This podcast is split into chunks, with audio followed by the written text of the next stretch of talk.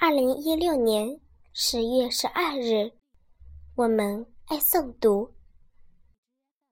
大家好，我是雨琪，今天给大家带来一首儿童诗《可怜的电视机》，作者雪野。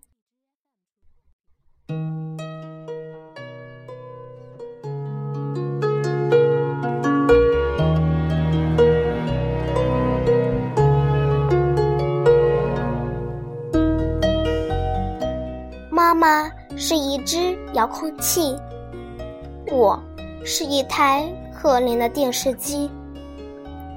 一频道语文，二频道奥数，三频道家家英语，四频道赶路，五频道青少年宫，六频道吃饭，七频道家教。星期天。